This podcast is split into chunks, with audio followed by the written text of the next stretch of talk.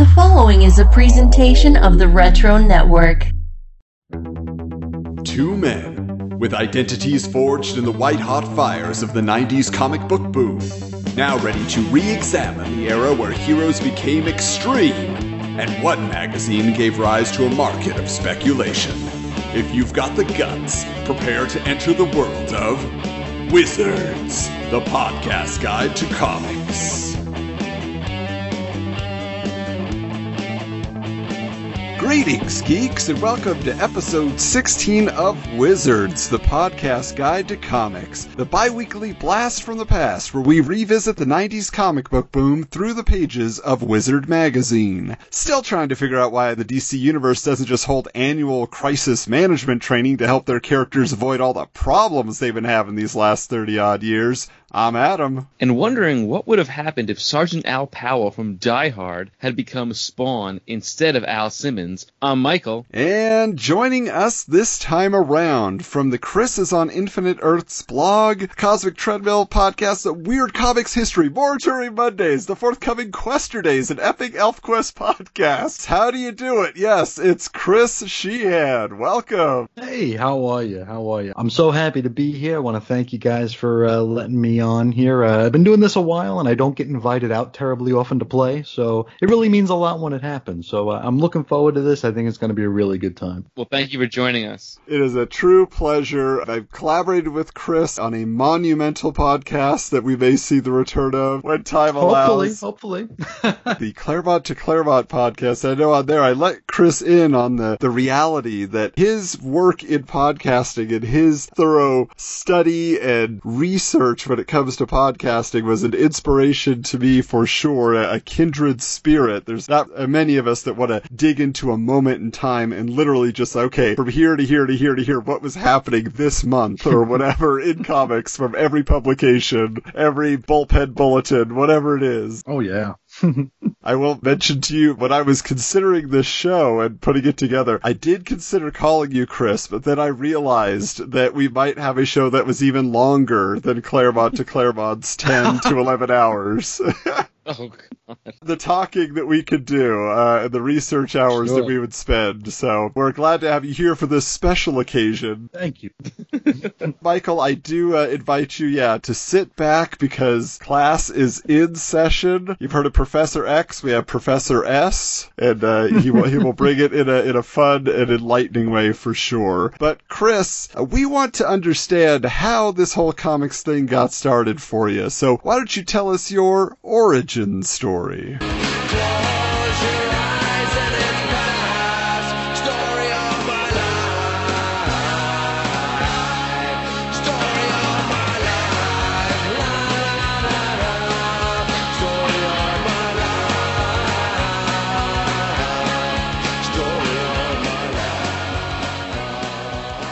A little bit of a, a Christery lesson, if you will.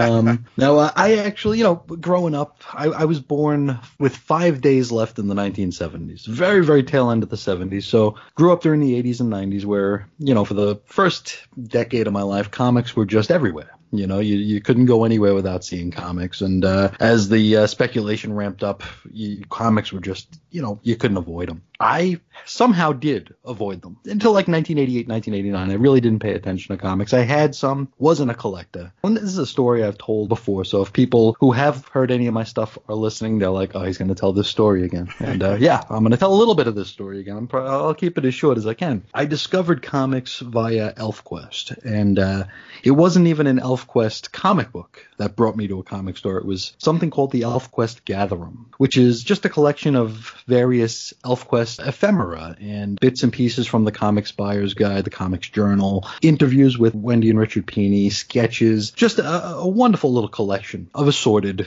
knickknacks of the ElfQuest variety. And part of that uh, collection is actually these little, these like character outlines that you could use if you were uh, designing characters for role playing games. And a friend of mine, he had me as his, you know, artist for his Dungeons and Dragons campaigns uh, until I found out he no longer needed me because he had these books where he could trace these characters out and just make these fantastic looking characters. And I asked him how did you do that? Because, you know, yesterday you couldn't draw and now you're drawing these awesome things. So a little bit of reading in the Gatherum just to see, if, you know, what the story might contain. And from there, I was off to the races. Our public library had a very, very small collection of graphic novels and ElfQuest was part of it. And in case the listeners don't know, graphic novels are, are kind of expensive. Uh, when you're a kid, you ain't getting 20, 30 bucks for a graphic novel if you're in my family. Uh, so I had to make do with the single issues. And uh, since the single issues were already kind of old at this point, I actually had to go to a comic book store for the first time. And that was my entry point. I, I went to a comic book store looking for ElfQuest comics, and I never left. You know, I uh, I saw everything else that was there. I was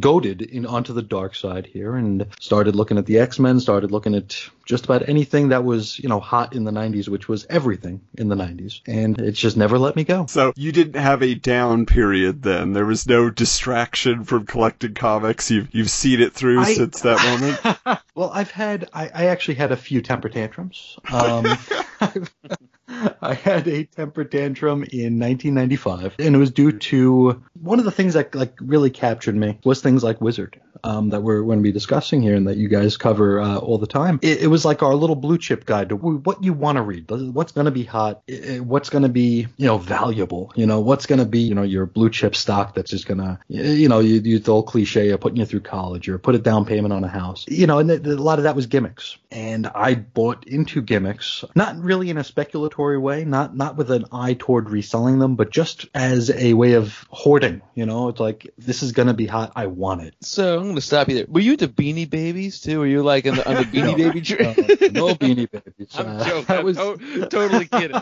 But like in the '90s, that was a thing. Like people were like, "Oh, I gotta hoard these Beanie Babies. They're gonna sell big." Oh, you know, people in my family were into Beanie Babies, and they. I remember the silliest thing was that they would have these little plastic covers that would latch onto the to the TY tag, yes. couldn't bend. It was nuts. So, Chris, let me ask you this: What was the most attractive gimmick as far as you were concerned? Variant covers or some type of enhancement to the cover? What what got you the most? sparkliness.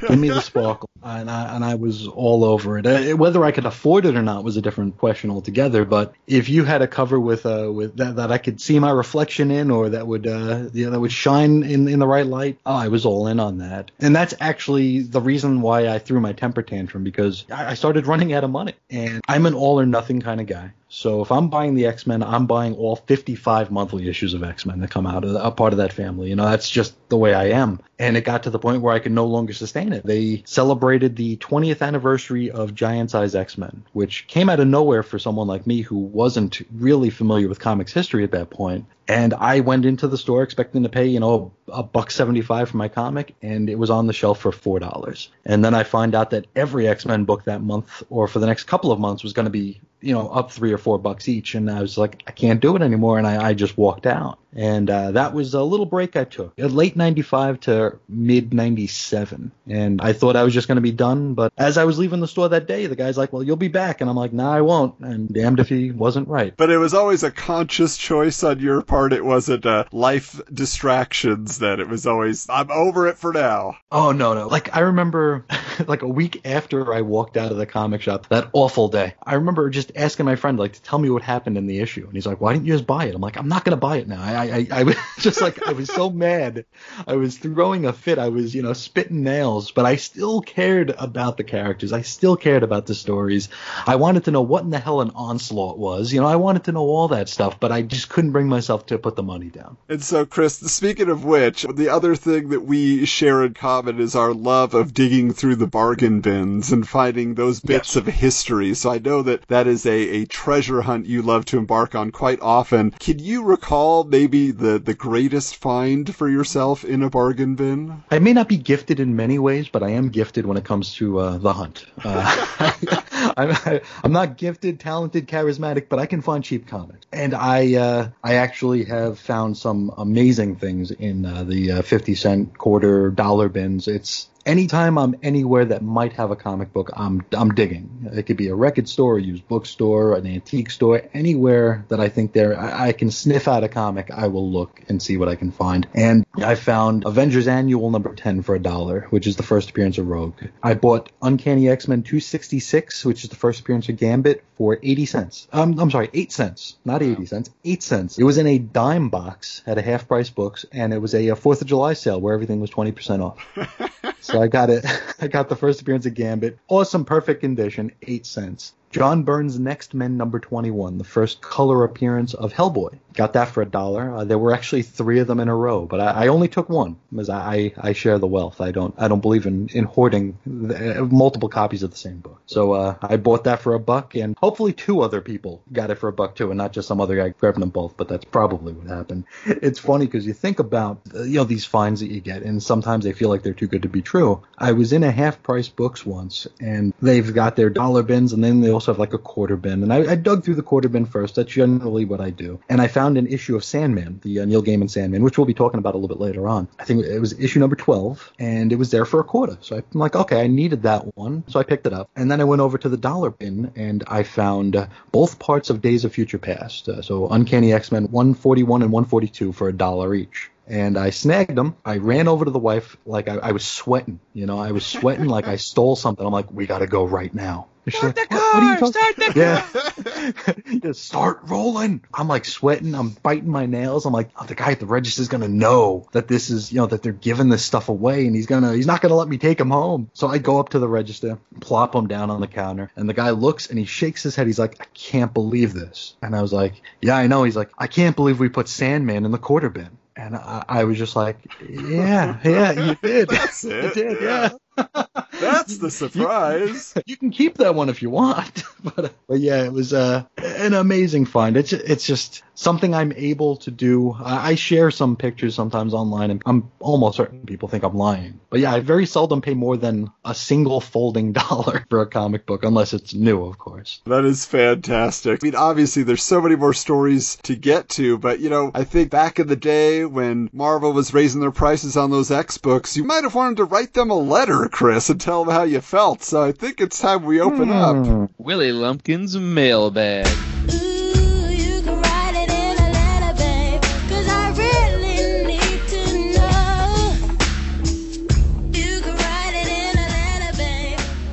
And it's kind of funny because digging in a mailbag or digging into a, a, quarter bin kind of felt like a good transition in my opinion, but I digress.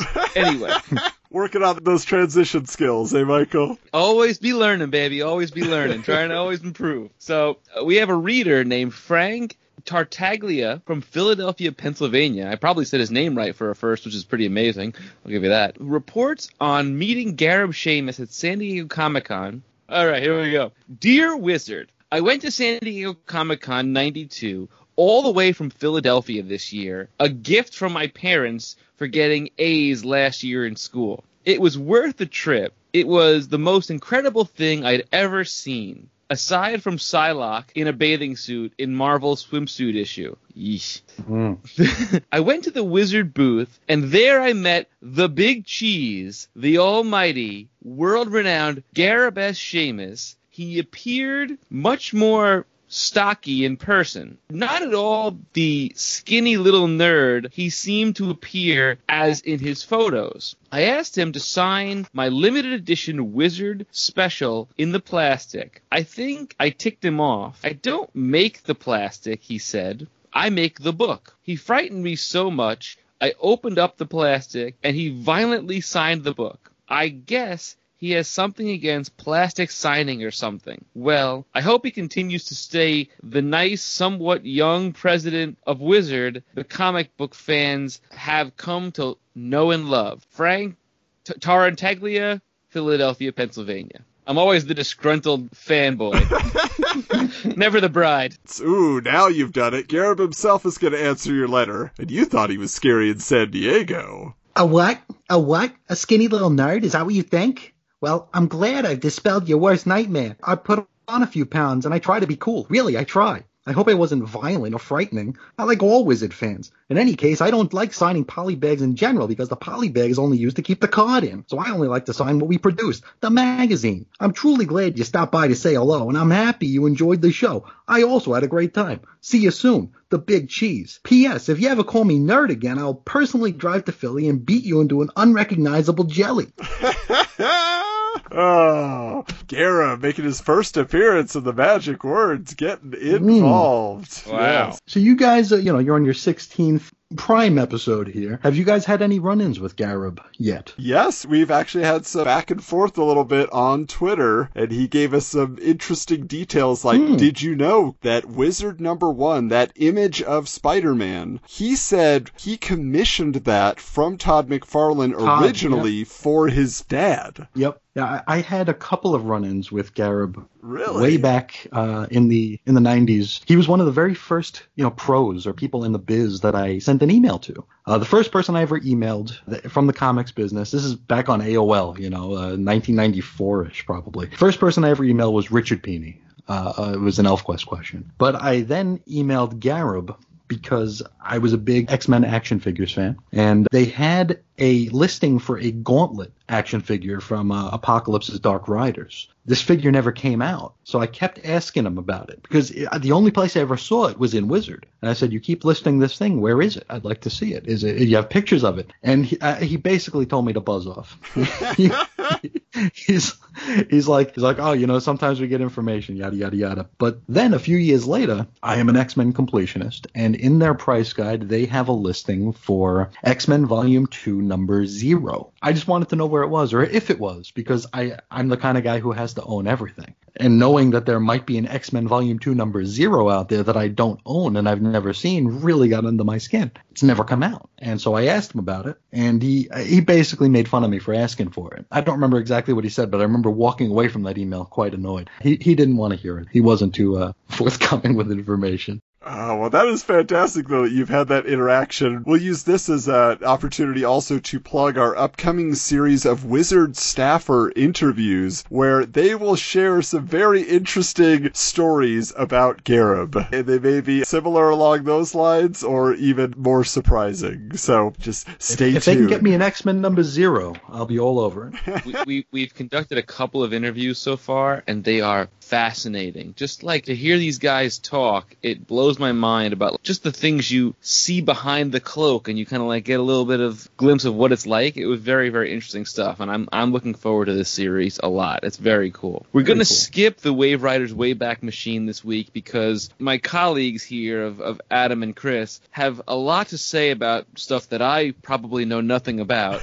So we, we will probably, you know, save ourselves some time by skipping the Wave Riders this week. So anyway, Adam, what do we got in our table of contents this week? All right. Well, uh, here we are with Wizard number 16, December 1992 cover date here. It is a darker image cover, which features Dale Keown's Pitt, Sam Kieth's The Maxx, along with Jim Lee's Deathblow, and Rob Liefeld's Lobo clone, Bloodwolf. On the cover, there are some signatures, so it looks like each artist actually did draw their own character, much like the Comic Con cover. What's interesting about this, I, I've mentioned this in the past, many folks will remember uh, my visit to the Extreme Studios around this time as a young man, and my consolation prize for no comics professionals being in the office when I went on my tour was they gave us a copy of Darker Image number one to take out the door with us. So it always sticks in my brain. But speaking of this cover, just posted it shortly before the show, and so many people today have said this was their first issue of Wizard. This got people to pick up the magazine for some reason. The Maxx, Pitt, whoever it was they were seeing, they got excited. So this was a popular issue for a lot of our listeners out there. But Dale Keown himself is actually interviewed, and he explains his art style actually developed while he was on the road in various rock bands over the years, and that he broke into comics after seeing a commercial for a publisher called Aircel saying that they were in need of artists. Chris, what can you tell us about Aircel Comics? Aircel is a is an interesting study. Uh, they were based out of on, Ottawa, Ontario, and they were uh, originally a foam insulation outfit that were partially funded by the Canadian government. In uh, 1985, the feds pulled their funds, and a fellow by the name of Barry Blair, a cartoonist, he suggested they shift their focus to comic books. This is 1985. There was an independent black and white comic boom. Uh, most notably, the Teenage Mutant Ninja Turtles were really kicking around that time. Aircel would wind up being sort of kind of bought by Malibu Comics because Aircel would merge with Eternity Comics, which was bought by Malibu Comics. Uh, they became a Malibu imprint.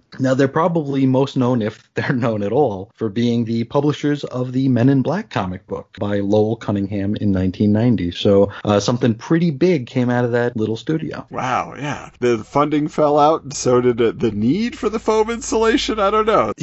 Who knows? Business yeah. couldn't have been that good if the government pulls out and then you're gone. But that's fantastic. So Keown tells us also that it was Marvel editor Bobbie Chase that helped him get the gig drawing on the Incredible Hulk, which is what rocketed him to superstardom after a stint taking over art chores with Bruce Banner's cousin on Sensational She-Hulk. And I think he also said that his first time even drawing the Hulk for Marvel was for the cover of an issue of What the? That's kind of funny. But at this point in time now, he has left Marvel to self-publish At Image. What I find most interesting is that being a musician, Keown announces that he's already written a five minute Pitt theme song and wants to figure out how to include it in a future issue of a comic book. He's like, probably not a flexi disc, but something.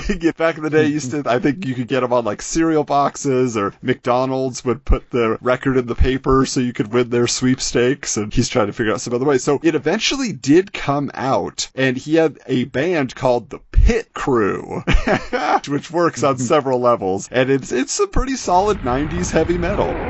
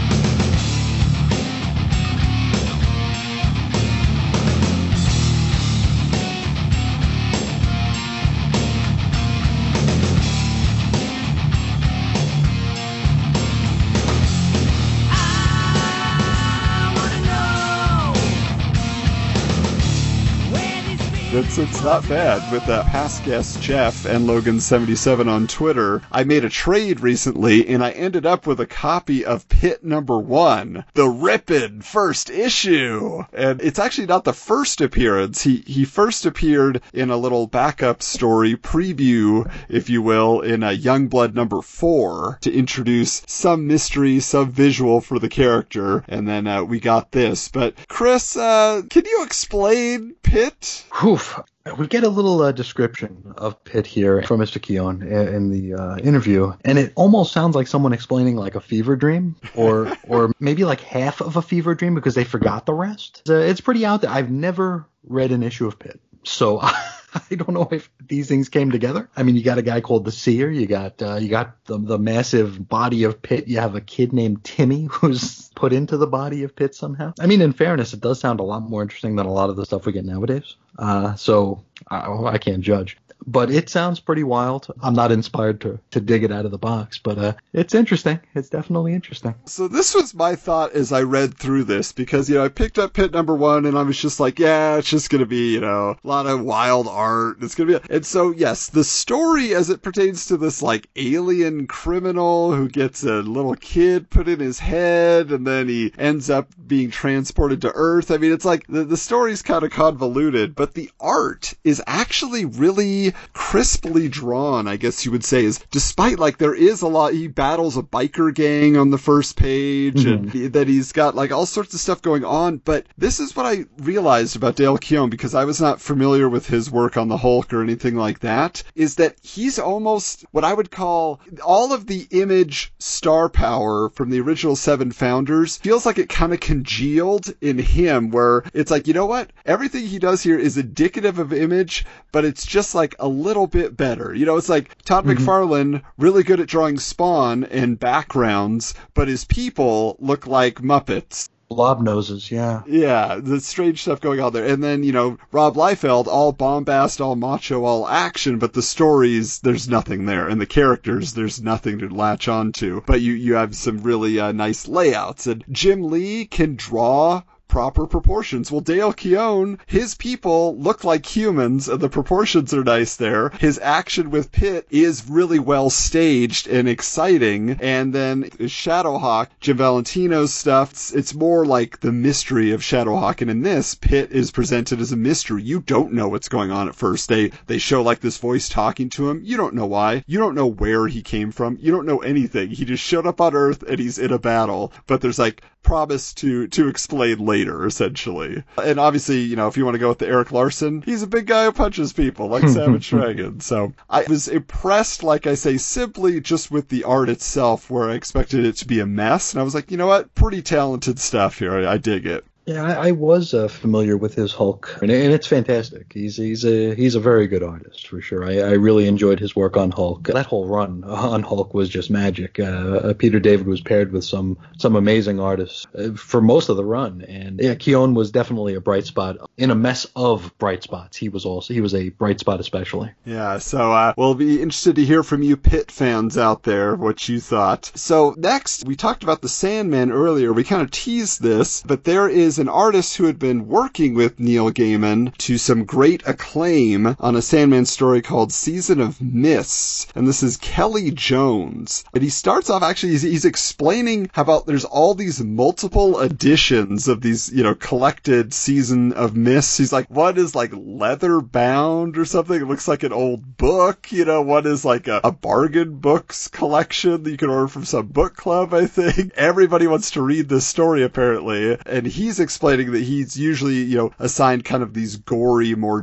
dark, violent tales, stuff like Aliens, Hive at Dark Horse. Or have you read this one, Michael? Batman, Dracula, Red Rain? I have read that one. Yeah, I do like that story a lot. Yeah. They actually just recently, in a book with Wally West called Flash Forward, Wally West goes to that Earth, and Batman has made all of the heroes vampires. It's pretty good. Ah, and then now he's moving on to uh, some creator-owned project called Umbra. Which, Chris, do you know of Umbra? Is that a project that came to fruition? I have never heard of Umbra before. But is Kelly Jones an artist of note on your side in any of your Oh yeah, yeah. Kelly Jones is a. Uh, last year I ran through the entirety of Action Comics Weekly. I did that every single day for about 300 days uh, because it ran like 40 something issues. Uh, but uh, Kelly Jones was on the uh, Dead Man story there, uh, the second and I think third arcs of the Dead Man story, and really really made that story come together because of his stylized work. I think it re- he really brought the best out of that story. Where the artist that was before on Dead Man is actually one of my very favorite artists, Dan Jurgens, who I think was miscast. Um, Kelly Jones just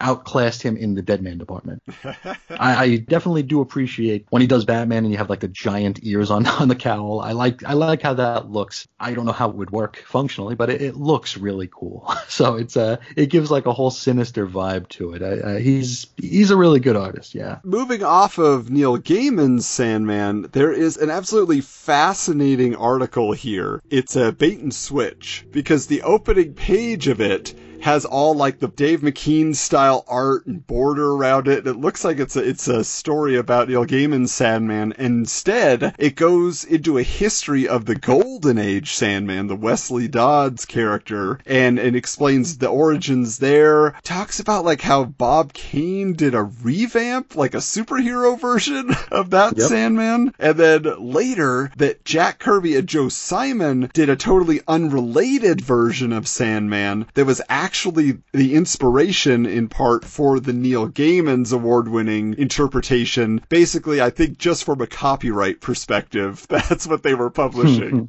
but what were your takeaways from this article, Chris? Oh, we've done a lot of uh, research on Sandman, on the cosmic treadmill, and, and stuff like that. And uh, we had a particular soft spot for the 70s version, the Joe Simon and Jack Kirby one shot. It was supposed to be a one shot. It went six issues, but it was supposed to be a one shot. Um, it was uh, one of the very last things that Kirby, uh, it might actually have been the last thing Kirby was contracted to do his initial time at DC. And uh, it's a, it's just a wild story. With me, Golden Age stuff kind of runs hot and cold. So there's some stuff there I dig because it's just so outlandish and, and wild. But then there's some stuff where it's just like, okay, get on with it already. And uh, Sandman kind of falls into, uh, eh, he, he, has some bright spots in the Golden Age, but uh, I like his look. It's about it. But the 70s one was the one that, that Reggie and I would talk about a lot because it was just so strange and so weird. Yeah, it's like a dream stream, and he monitors the dream stream in a fantasy He's in dimension. the dream dome. Yeah, and and there's like a there's like a young psychic boy named Jed. It's just it's it's insane. And there's there's like two dream merchants, Brute and Glob. Uh, like one looks like Krang from the Ninja Turtles. Uh,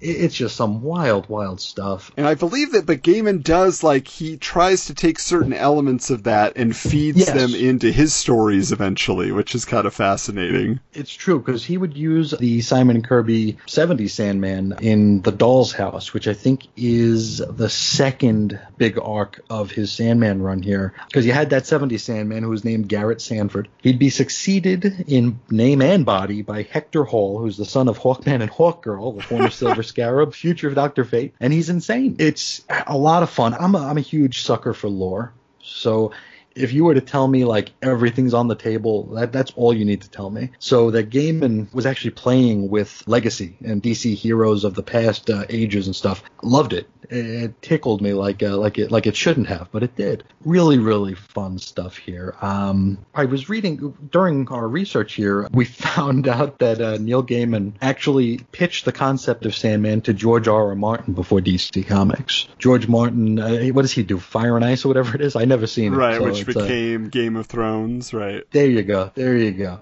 Uh, that's that's the one I was thinking of. Uh, he had an anthology collection of novels called Wild Cards, and uh, Neil pitched a character who lived in dreams, and George Martin called him a skinny British kid dressed all in black. And since he didn't have any credits to his name, he blew him off. So uh, if not for that, we might not have our Sandman. He later said that he regretted blowing Neil Gaiman off. So As most people would. I would imagine so. I'd imagine so. I always thought that was an interesting thing because, uh, you know, just how uh, how highly acclaimed uh, that his run on Sandman is, and just to think we were we were like a hair's breadth away from never even getting it. It's just uh, it's kind of interesting. Well, and I, I think it's fascinating too to think then, because what if he had been accepted? Would Sandman have been as popular in prose? You know, like it just just being a written character, or was it really the visuals of that era, you know, combined that that made him so popular? Like that's the reality I would like to visit, is where he's just a character in novels. Yeah, because it's a perfect marriage of art and and literature. The DC comic here. I read very little that isn't comics, so I wouldn't have seen it. I don't know. I read comics and I read psychology textbooks for school. There's nothing in between. when when you think of Sandman, and I'm not, a, I, I never read all the books. I've read a couple of them here and there. Kind of what Chris said is like a, it's a beautiful marriage of the art and the story. When you make it into a novel, every reader has a different visualization of what these characters should look like. That if it ever became a graphic novel or a movie, it would never translate, and people would be very disappointed, and you'd have the trolls online complaining, "Oh, it's they've ruined Sandman. It looks nothing like I pictured it." Whereas if you have it in the book with the graphic novel, you have that visualization of what the characters, what the world feels like, and there's so much world building and story to that whole thing that you needed the both together. I think. Yeah, for sure. I mean, he somehow managed to capture the imagination of even people who aren't general comics readers like us. And so that, that speaks a lot to, like you say, the, the marriage of those two mediums. But, uh, speaking of reading, Peter David, uh, aforementioned Peter David, provides a great explanation of a topic that he is constantly hounded by fans about, which is the process of breaking going in as a comics writer. So he basically says he's going to write this article and it's going to become a form letter that he is going to send out to everybody that says, how do I get into comics? And basically his main point is he repeatedly encourages the reader to read things other than comics so that they have a base of knowledge and experience to put into their stories. So Chris, Peter David would be very disappointed that you're reading so much of his work and nothing else. I've had a few interactions with him, and I think he's he's very disappointed with me. I, I love the guy; he's one of my favorites. Depends on who I've read most recently. If I read a Peter David comic today, he's my favorite comic writer until I read something else. I think he's fantastic. I, I don't know that he shares that opinion. Michael, me. you've had a run in with him. I don't think you were asking for advice, though, right? Yeah, I'm, I'm one of those people that whenever I see, you know, my favorite writers or artists, I don't want to ask those questions because I feel like they must be asked that 7,000 times in a signing that I'll ask them like, uh, uh, so who's your favorite character you've written? And they and they look at you like, dude, we've asked her that a million times. I can't name them because there's so many. And this is what happened with, with Peter Dave with me. I, I said to him, so, you know, I, I love your Supergirl run you know, who's your favorite story you wrote? And he's like, they're all my children. I, I love all of them differently. And I was like, okay, I can accept that answer. That's a cool answer. It's, it makes sense. And kind of walked away. But it's one of those things where I'm like, don't ask a dumb question. Don't be that guy, and I'm always that guy. well, I like that at this point in his career, you know, he's just like, look, can I just lay it out for you guys, and then we'll we'll cut to the chase. Ask me what I had for lunch. Ask me what I'm listening to on the car radio. But his suggestions for aspiring writers, he says, you want to be writing a story for an existing title that an editor can use as a fill-in issue when needed. Because like, there one of the questions is, so what am I trying to do? You're trying to make yourself useful to an editor. And it's, so it's kind of like get out of your own head, realize what the job is and what they would want you for, what makes you appealing. And he admits that he started in the sales department and then moved into writing. So he's saying really getting into the industry at any level is a major plus. I, I have a little bit on him. His earliest pitches for Marvel, they were for Moon Knight. So he was following his own advice. They were, however, rejected by editor Denny O'Neil. The uh, popular thought there is that editorial didn't really want to, you know, cross the streams between creative and, you know, the office. So I don't think that was necessarily an indictment on Peter's writing because I don't know that I've ever read anything of Peter David's that wasn't really good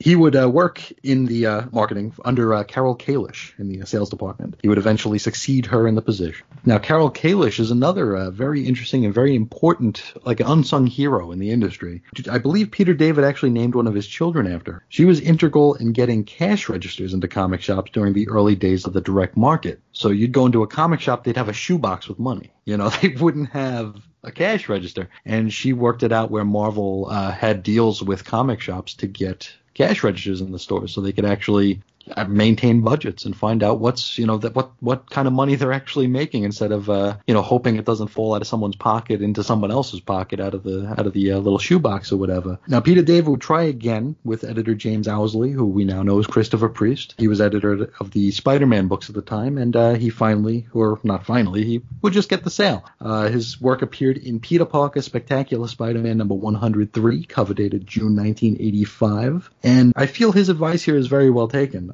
it is very difficult for a writer to be noticed. If you're an artist, a good, bad, or you know somewhere in the middle, and you go to a convention and you show your portfolio to an editor, they can see it right there in front of them. So it's like, okay, we can tell that you can you can you can do poses. We can tell that you can do storytelling. We can tell that you have talent when you're a writer and you're handing someone a stack of pages with text on it, how easy is it for that to get lost or forgotten about? Uh, you're not going to get an instantaneous reaction. You're not going to stand there over Peter David's shoulder while and like like guide him with your finger throughout your your text. You know, so I, I I do feel that you know the writers have a much harder time, especially back here. I mean, there was no internet, not, not not like it is now. It was hard. You couldn't do self-publishing without putting a lot of money into it. So you were left with just your words. And to to make yourself useful is really just some golden advice. I, that's how Scott Lobdell got his start, and he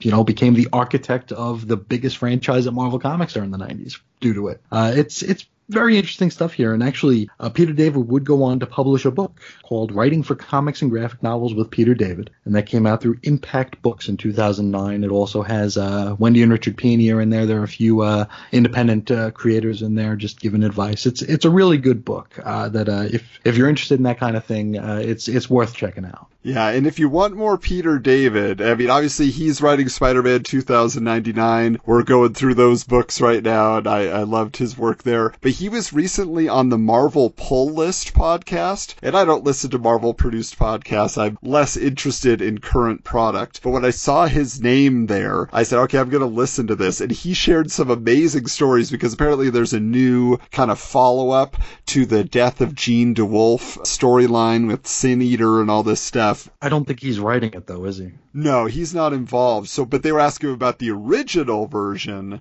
My favorite Spider-Man story. Oh, really? Oh yeah my favorite Spider-Man story ever. Yeah, it's good stuff. And so he had several hilarious stories, but one in particular was he said that Jean DeWolff had disappeared from Spider-Man comics for about a year before they actually wrote this storyline. Jim Owsley just said, "Hey, we want you to kill off Jean DeWolff." He's like, "Okay," and so they did. And all of a sudden, they're getting all these letters in, like, "She was my favorite character. How could you?" And he's like, "I don't recall for the year that she was missing people writing in letter saying, Where's Jean DeWolff? Why don't you put her in a story? She's my favorite character. so I thought that was pretty hilarious. But, you know, you mentioned uh, the independents there, the writers, and in an editorial letter, a guest editorial, there's a writer artist named Lea Hernandez who provides advice from her, quote, seven year career in comics as to how to start off strong. So again, there's a lot of information here for people excited about getting into the world of comics. So her tips included accepting advice from veterans veterans. Don't think they're just all bitter and bossy. Get everything in writing, especially your pay rate. A revelation that some people who have no authority may promise you work, and uh, those projects will never materialize. And finally, sometimes you're just not good enough. Yet. Now, this is what was interesting too, is that she went on to work for Marvel and DC and, and did various books. She did a, a project with Gail Simone and a couple other things, but uh, she was briefly a guest editor at Wizard in 1993, and she started writing like their manga and anime columns. And so I went and did a little more research and found an interview where she said she was there for a while and then she left because the editor wanted her to cover Akira but the final issue had been like delayed for years and just wasn't oh, being yeah. released. And she mm-hmm. was super stubborn about, I'm not going to review an incomplete series. So she just got basically let go. I was so belligerent about it. You know, she's like, I, I kind of regret that, but. But I'm curious, so for you, Michael, and uh, for you, Chris, uh, you talked about your artistic skills earlier, Chris. Like, did you ever have the dream of getting into comics yourself, writing or drawing? Oh, of course. I think uh, so many of us do. It's one of those things where it's like I I wish I was just a little bit more talented or a lot more talented so I could uh, so I could do it. You see these artists, it just looks effortless. Uh, the way that they're they're just so skilled and so talented. Everything I do is a struggle. Uh, so I, I second guess every word I write, every line I draw. I just don't think I have the stomach for it is the thing. But yeah, growing up, I, I imagined myself, you know, drawing drawing the X Men, writing the X Men. You know, I had my own. You know, they had the X Men Gold and, and Blue. I had my own like X Men Red team with like ninja mutants on it. It was just, you know, silly stuff, but it was, uh, yeah, that dream was always there. Uh, of course, nowadays it would be a lot easier to put that dream into motion. Uh, I just think I'm, I'm past that stage right now, unfortunately. If I was growing up right now with all the technology and, uh, and just the information delivery we have now, uh, Lord only knows. But I, I came a little too soon, I guess. And Michael, I know that you just recently wrote a comic script for a class that I got to read that was a lot of fun. But prior to it being an assignment, did you ever endeavor to create your own comics? All my life. I, I can't draw a straight line with a ruler, but I could tell a story. And I always wanted to write for DC Comics. Like, what kid didn't say, I want to write a Superman story or I want a Batman story. Like everybody wanted that. Or, you know, being a, a misfit kid in the 90s, who didn't want to write an X-Men story? Absolutely, without a doubt. It's, it's funny though, something that Chris mentioned that, that, um, or maybe you said it before about what Peter David said for advice for getting into comics. It's actually changed now. A lot of the independent companies nowadays don't want to see you submit a draft of a character either they own or somebody else owns. They want to see original stories because they don't want to be in trouble for copyright issues that you took one of their characters or someone else's characters and wrote a draft unlicensed to do so. It's very interesting. That's changed in 20 some odd years or so, 30 years almost. See, that was that was always me. Is I never had a dream. I'm gonna draw Spider-Man or I'm gonna draw, you know, Green Lantern or whoever. Like it was always if it wasn't original, I wasn't interested.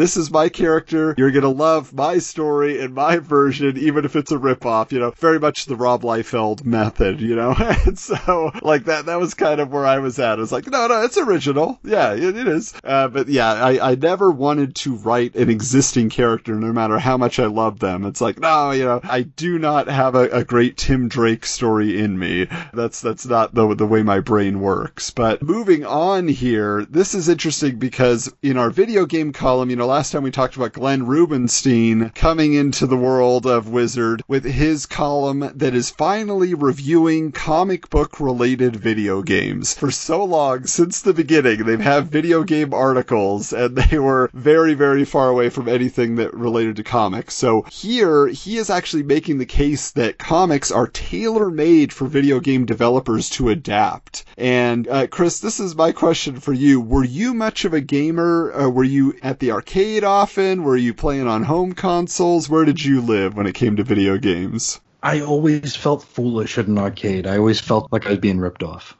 I, I couldn't, even if it was just a quarter, I couldn't do it uh, because I could because I wouldn't be able to take anything home with me. When I spend money, it needs to be on something tangible. I was uh, and still am uh, a home console gamer for my entire life, I guess. Yeah.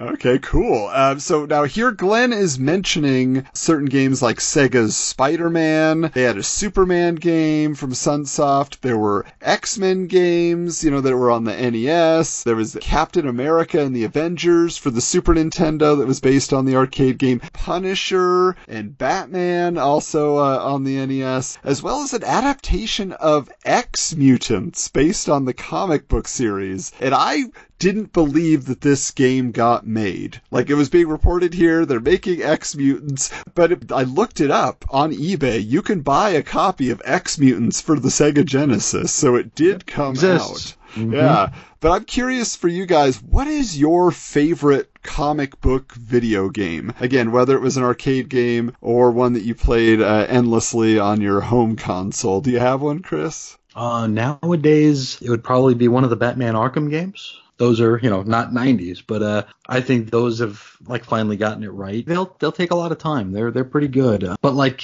I remember playing the X-Men games. I was all excited for the X-Men games. They would have like you'd have a life bar and you'd have like a mutant power bar. You know, so like if Cyclops would shoot his beams, it would like deplete, you know, the mutant power bar. With Wolverine though, if you had the claws out, it would deplete his bar, and that always annoyed me because it's like, why why is that affecting his his mutant power? That's not his mutant power. Exactly. If he falls into a pit and like is blown into pieces, then his mutant power can devolve a little bit while he comes back together.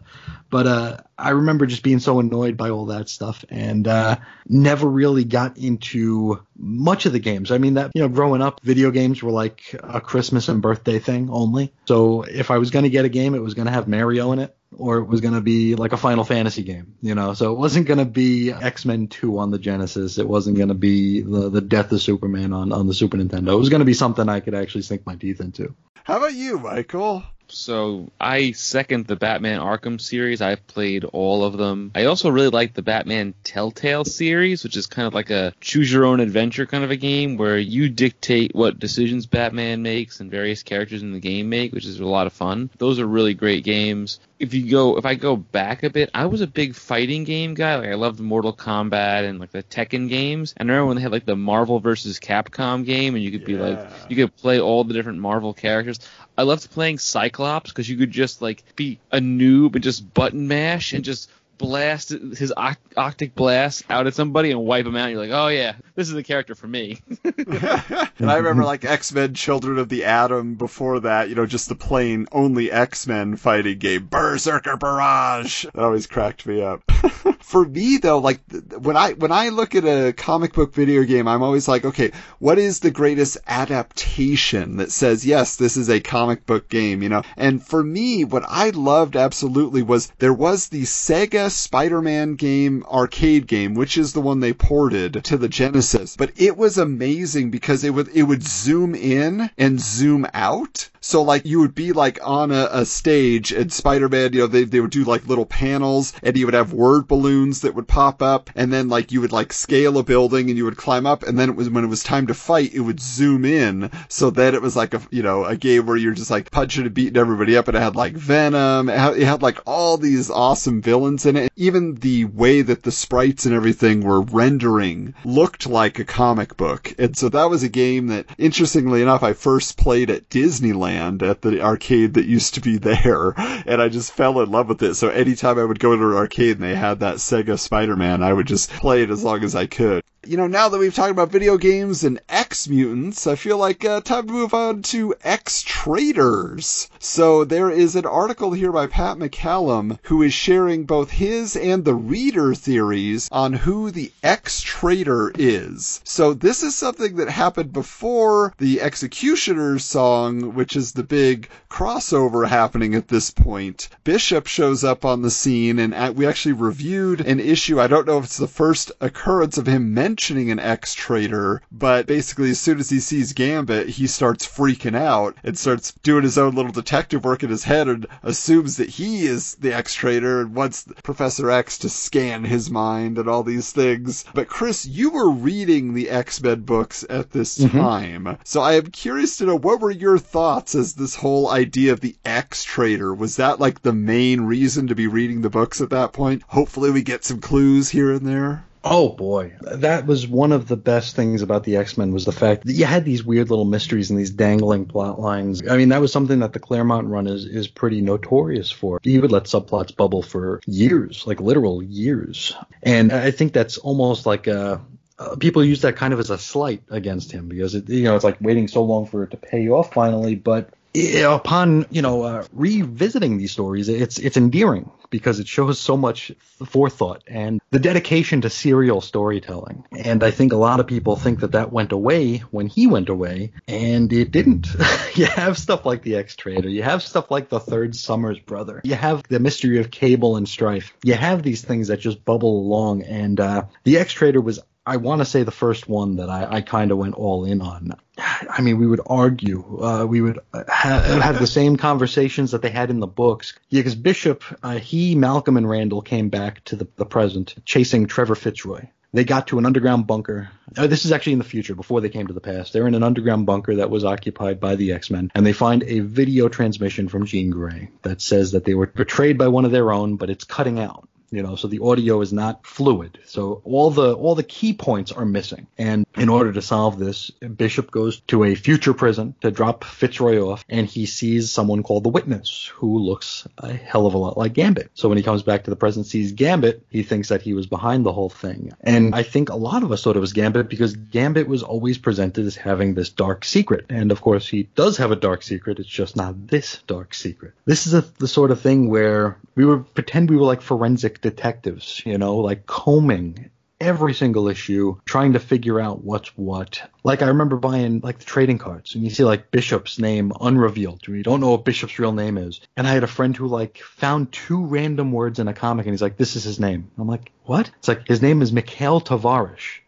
I'm like, "Where?" I'm like, "Where do you get that from?" And it was Colossus talking about his brother Mikhail, and calls one of the X-Men Tavarish, which is like I think it's like brother or something in Russian or something along those lines. So he thought that Bishop's name was Mikhail Tavarish, and no one could convince him otherwise. It just goes to show how deep you'd go uh, as an X fan to find the answers, and you would find hints where there aren't any. This was a lot of fun. This is one of those things that we, as you know, young kids, would hear the older kids talk about in the comic shop, and like like we would be like under their learning tree because they were there for the Claremont years, you know. They were there for the history and the Outback era and all that stuff, uh, where we were, you know, neophytes. We were brand new. Just a wonderfully fun thing. It, it the story, I mean, the X Trader storyline, it won't get solved for about five or six years. Wow. And we actually covered that the entire X Trader storyline on the Cosmic Treadmill, uh, episode 144. That was uh, in October of last year, the second to last episode of the Cosmic Treadmill we did, and we went through the entire thing.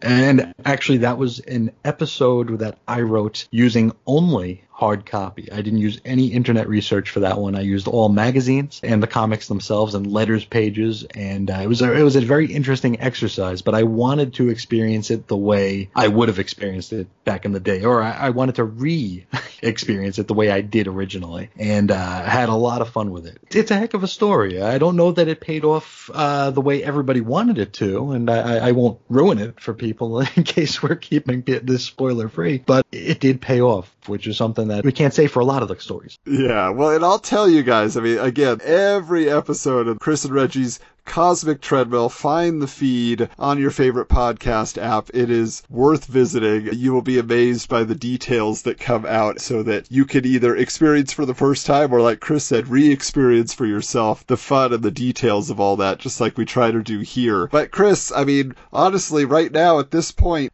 we know that Cable apparently just shot Professor X to kick off Executioner's song. Doesn't that basically mean that hmm. he is the X Trader? I mean, mystery solved. It's it's right there in front of us. Well, Jean Grey asked for Cable in that audio recording, so. hmm. I, w- I wonder if there's a guy who looks like Cable out there. Maybe maybe there's two. Maybe there's two. He is a time traveler, and he, you know, That's- there could be more than one of them at, at any given time. Body slide by one, yeah.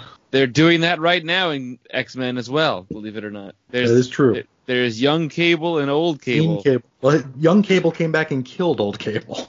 Yeah, Ah, he got what he deserved. How do you like that, Cable? A little taste of your own medicine. this is for the Yeah. Executioner's song, you fool. Yeah.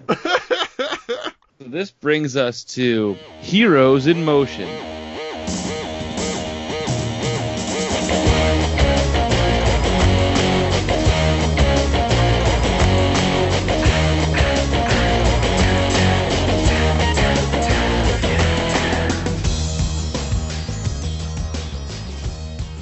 On a past podcast, Chris revealed that he had not seen any of the Marvel movies. Is this for real? This is 100% true. Meaning any of the MCU, Sam None. Raimi Spider-Man movies, Nope. the Fantastic Four movies? Uh-uh. Really? Not even the X-Men. Not even the X-Men. not- I, not I even- will not see. So explain to us the philosophy, Chris. You know, I, I told I talked earlier about throwing tantrums. It's something I do. Uh, I uh, I feel like the movies to comics is a one way street. I feel like as comics readers, we are more accepting of there being adaptations in movie form, and we'll go and see them and we'll support them. The people who come in from the movies couldn't give a rat's ass about the comics, uh, and there's there's nothing that anyone will say that'll make them care about the comics. And they know they don't even have to accept the fact that there are comics. So if we say, well, that's not how it happened in the comics, they say, who cares? Your comics don't matter. Whereas if they say that something in the comic didn't happen in the movie, it, they can also disregard that. I'm not a fan of that sort of thing. I, I'm not a fan of people claiming to be experts on something that they've dedicated two hours to instead of 30 years. Not my scene. Not my scene. If people dig it, and people clearly do, that's fine. Very much in the minority here, and I'm okay with that. I know I just can't do it. I, I, can understand what you're saying. So I know somebody in the last two years or so, two or three years, has sleeved out tattoos on both of his arms of all the different Batman characters and villains and heroes and this and that. On one arm, the other arm is all Marvel stuff, yada yada yada. And then Mhm. when I like wanted to talk to him about Hush, for example, or Chris Claremont's run on X Men, he goes, I, I don't read the comics, I just love the movies. I'm like, then why would you put the comic version of those characters on your arms? Like, f- to be there forever. He's like, I, I, it looks cool. But you don't even know what don't that care. char- you know what that character is. and and and that bummed me out because I was like, all right, like I thought his tattoos were really cool, and I was like, wow, really impressed by it. I was like, oh, this guy must love comics, and he's like, no, I like the movies. I'm like, but you know, you've got characters on your arms that have never appeared in a movie before. Like, I like I don't get it. Yep. You have Wolverine, not Hugh Jackman, on your arm. Right. Yeah, well, I mean, it's crazy because when I think about it, you know, this is this is a much bigger topic, but you know, if the movies were truly meant to celebrate the comics and get people to to check out the source material, we would be in another renaissance right now. Comics would be as big again as they were in the 90s. But back in the 90s, the difference was it literally was about the comics. The comics were selling millions of copies. It wasn't the movies based on the comics earning billions of dollars. And so it just, it doesn't translate back. It's true. And, and I and I can't even blame the people who go to see the movies because even if, say, one out of a thousand thousand of the people to see the movies wants to go to a comic store. They're inspired to go to a comic book store. Say they saw the Avengers and they want to go into the store and buy an Avengers comic. What in the hell are they going to buy? They're going to go in there, ask for the Avengers, and say, "Well, which ones?" Yeah. Well, what about the ones with the? Well, we don't have that one here. Uh, it's like uh, the Falcon is Captain America, uh, Jane Foster's Thor, or you can have this other team of the Avengers that has nobody that you know on them. And then even if even if you do happen to find one that has your team, you're going to pay four to five bucks on 16 to 18 pages of comic when you just paid you know 15 to see a, a movie and, and got a got a complete story. I mean, it's it's hard. It's very hard. I can't blame it all on fans not wanting to get into comics because we make it very difficult to get into comics. So it's it's a it's a funny little thing that you say that there. So like we have a lot of friends that have sons and daughters that are of the age of, of reading. Every one of them calls me with, oh, you know, my son loves Spider Man, my my daughter loves Supergirl. What books can I get them, or what should I, you know, look for? And it's hard to find a book that would be true to the character for an eight-year-old to read or a nine-year-old to read. I'm like, yeah, I, oh sure, I could get, tell you a Spider-Man book, but you, you don't want your eight-year-old to read it because it's going to be a little too scary for them. And it's, it's funny because the idea of who they're visualizing for those characters are the movie adaptations of them, which is great. I mean, it makes me happy when I see a kid wearing a Spider-Man t-shirt or whatever, but it's hard for the parents to dive into it too. And I tend to be teaching their kids about the origins of their characters that these kids love, which is pretty funny. All right, Michael, well, tell us what Andy Mangels has to say about what was going on in 92. Insiders tell Andy Mangels that Steven Spielberg's Plastic Man film is an almost definite go for the summer of 93 release. Yeah, that's a stretch. Uh, yuck. it's funny. I could never see Steven Spielberg doing a superhero movie, especially Plastic Man. It's just such an obscure character that it doesn't seem like it fits into his purview of storytelling. I feel like that's the story I would be asking him about if I ever sat down in front of him and be like, so, Plastic Man? Really? Where were you gonna go with that? And or Rob Liefeld's Dooms 4, which he claimed to have been speaking to you about. You know, like, I want to know the behind the scenes there, Steven. Yes, everything else, great job, but lay it out for me. So, we eventually got a big budget Doctor Strange movie, but at this time, we had to settle for a bootleg copy of a 70s TV movie or the ripoff Dr. Mordrid from the Full Moon Studios being released this time. It is available to view now on the Tubi app, and you can go over to past guest and friend of the show, Steven, and he can actually show you a VHS copy of it in his house if you want to watch it. so I watched like the first half hour of this movie on Tubi, and it is hilarious because it actually says in the credits based on an original idea. And I was like, what? The Sorcerer Supreme who defends our realm. That's the original idea, huh? so, Fem Force the movie is announced to be in production through an undisclosed network. Could that have been the Playboy Channel or Cinemax? Bum, bum, bum. That's the only place for a cheesecake series to be acceptable. Do you know about FemForce, Michael? I've heard the term FemForce. I don't remember much about it, but I do. I've heard the term before. It's not A Force for Marvel. That was the, the all female team, right? This is kind of the exact opposite of a female empowerment book. Um, Of course, it Busty, is.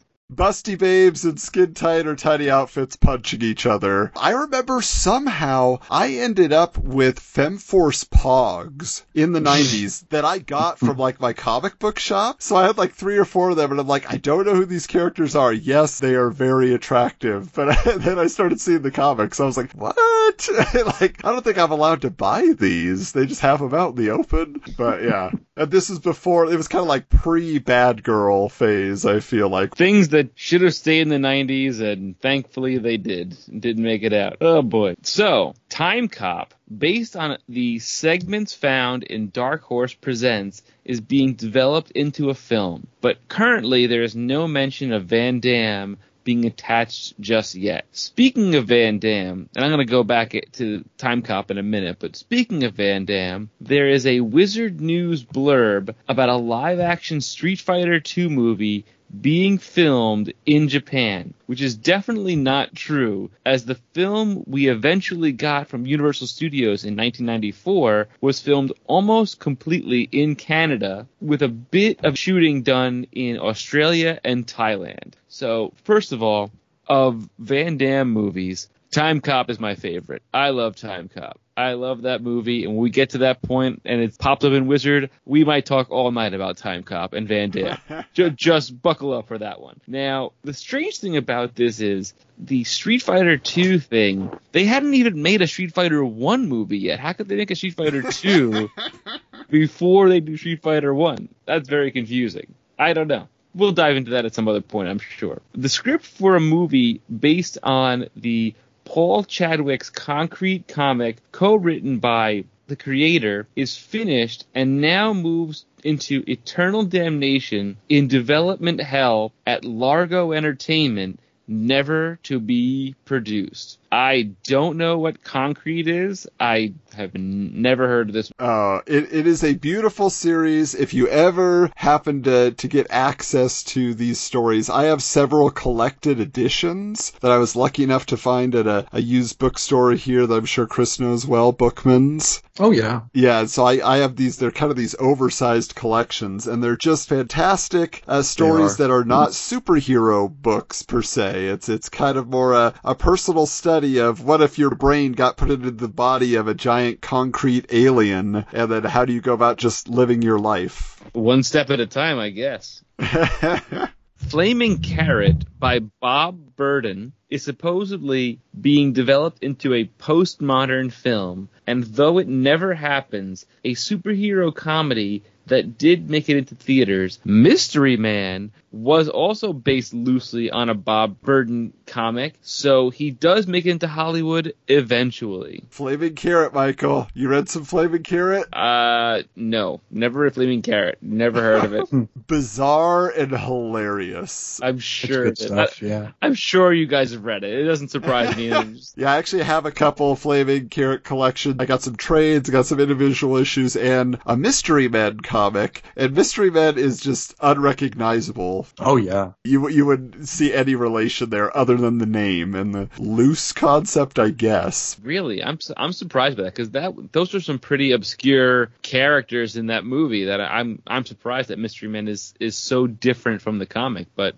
uh, I mean, what was that movie? Came out a few years ago with uh with James McAvoy and Angelina Oh, Jolie. Uh, Wanted. Wanted. I mean, I read that graphic novel and that movie is totally unrecognizable to the book. It's like his dad was a guy who shot people with magic bullets. Yeah. That's the only thing they took from it. That's it. Literally it. So, news that British comic Tank Girl is being turned into a film gets a small paragraph and an even smaller reception upon its eventual release. This was a movie that I remember it coming out in the theaters, and I was like, isn't that the girl from A League of Their Own? And she's in Yeah. Tank Girl? I was like, oh, I don't know Oh, about that. Lori Petty. People people don't like kangaroo mutants played by Ice T. I, I guess not. No, that one didn't have legs. I, but I've heard they're trying to reboot it and do it again in another movie at some point. I've heard a few times here and there.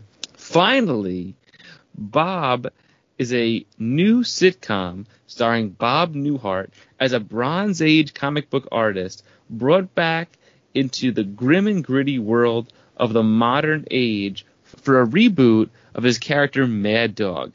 Andy Mangels promises a report of the set visit next issue. It's also announced that Marvel is producing an actual Mad Dog comic as a tie-in to the TV series, and Adam bought the entire run. I can't believe I'm saying that, but it does not surprise me. As soon as I read that such a thing existed, I had to find it. I was just like, really? And how far did they take this? This, this, this is where you like if we were, if we were a video podcast, you'd cue the like GIF of a of a cat kick, clicking the keyboard on a, on a laptop. It's like. Ah! I mean, what is crazy about this though is they really did an innovative, fun thing because on the TV series, Chris, I, I believe that you recall this series. Is that right? Oh yeah, I'm a huge Bob Newhart fan. Uh, I think Newhart, the show from the '80s, uh, in, based in Vermont, I think. I think that's uh, one of the funniest sitcoms ever to be put on TV. It's it's wonderful stuff. Bob Newhart's great. I'll, I'll pretty much watch anything with him in it. This was not great. This yeah, was, it's, uh, it's it's very uneven. It's it, is is it a It is. boring generic family sitcom or is it a Yeah. workplace sitcom? It, Yeah. They couldn't decide. because it even it like almost reminded me of uh what was it Too Close for Comfort, where the guy who played Ted Baxter on Mary Tyler Moore was a cartoonist and he and he drew comics with like a cow puppet on his hand. Yeah. I think this might have been worse than that. If it had Jim J. Bullock, this version would have been much Oh, it would have been forgiven. It would have been forgiven. Monroe! All would have been forgiven. It's fun. Like, I mean, this was also in the time of shows like Murphy Brown, which were all these like work-based type of shows that were coming out, and it made sense to do it. But this didn't. They didn't know what to do with this show, and it kind of also felt a little bit like a knockoff of that show Dear John. And like With Judd Hirsch. with Judd Hirsch, right? That's right. And it didn't know what to do with it. I remember watching the first couple of episodes. I was like, "Oh, cool! It's about a comic book artist." But I think we've mentioned this in a previous episode.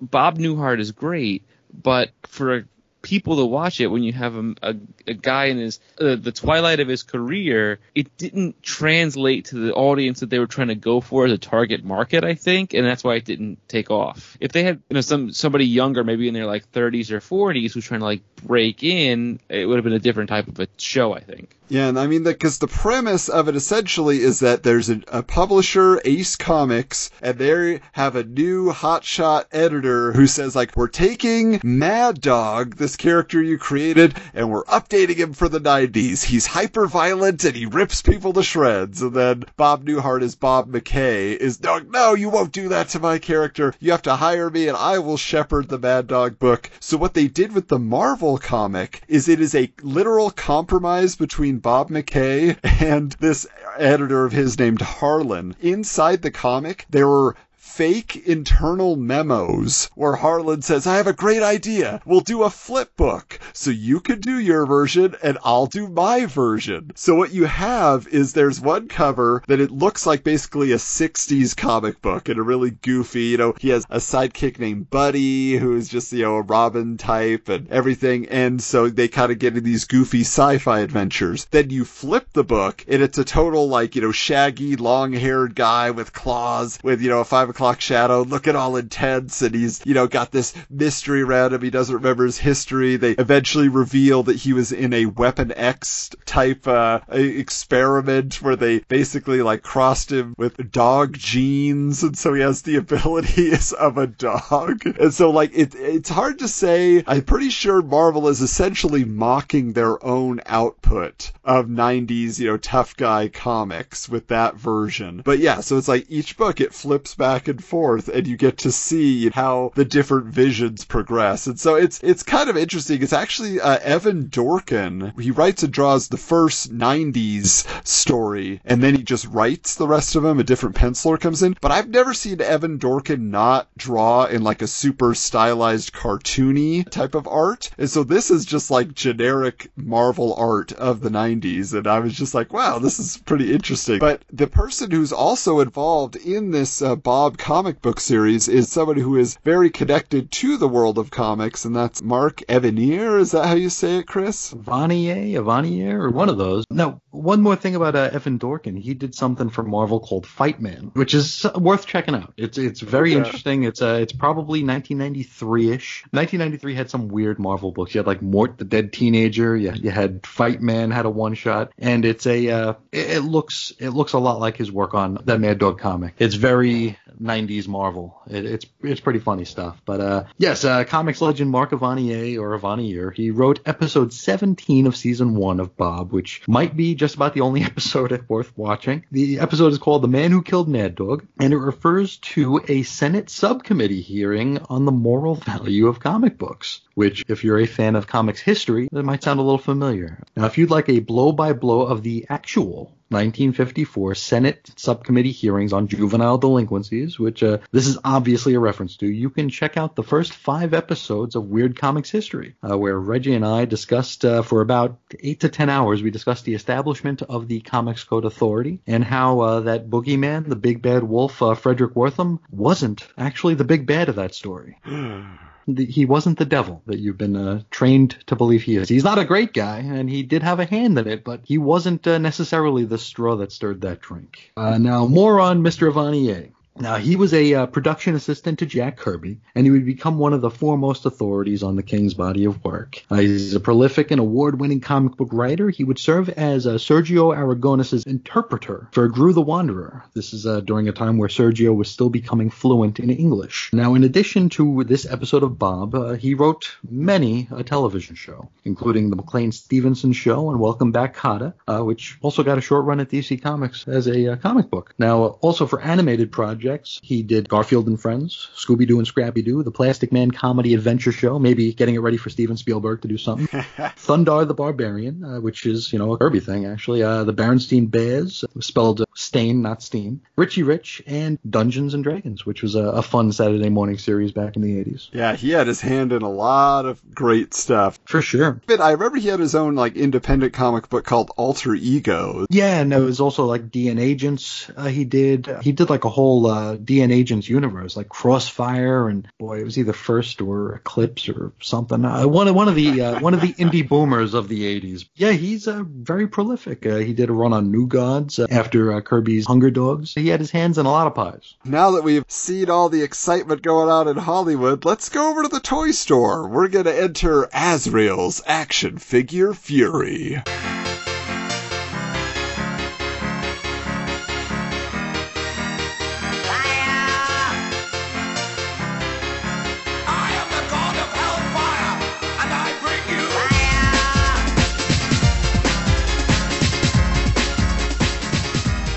By way of follow up, Brian Cunningham admits that his information about a short packed Max Shreck from Batman Returns action figure was false. But then he goes on to provide an answer to the mystery of why Catwoman is not featured on the back of the Batman Returns figure packaging, which I had never paid attention to or realized, and I grabbed my transforming Bruce Wayne figure and flipped it over, and sure enough, there is no little square with Catwoman in it. Now, Brian is claiming that it's because Kenner spent extra time on the sculpt, and thus a prototype wasn't ready to photograph by the time they printed up the cards, which seems logical, but he's not referencing anybody. He's not stating he spoke to Kenner. So to me, I'm kind of like, uh, are you just putting pieces together again based on your assumption? Did you ever notice that, Michael, in your collecting? You're like, where's Catwoman on the back? You know, I noticed it recently when I looked at a couple of different boxes. I was like, wait a minute, it doesn't make any sense. It's it's it's peculiar. I don't know why that is, but now I know. So there you go. Look at that. Now, Brian also reports that a reader named Ricky L. Ross, I don't know if it's Rick Ross, from Houston, Texas, claims to have spoken to a rep from Toy Biz who stated that due to poor sales of the Storm action figure by Toy Biz, they won't be producing any more female X-Men action figures. Now, my Rogue,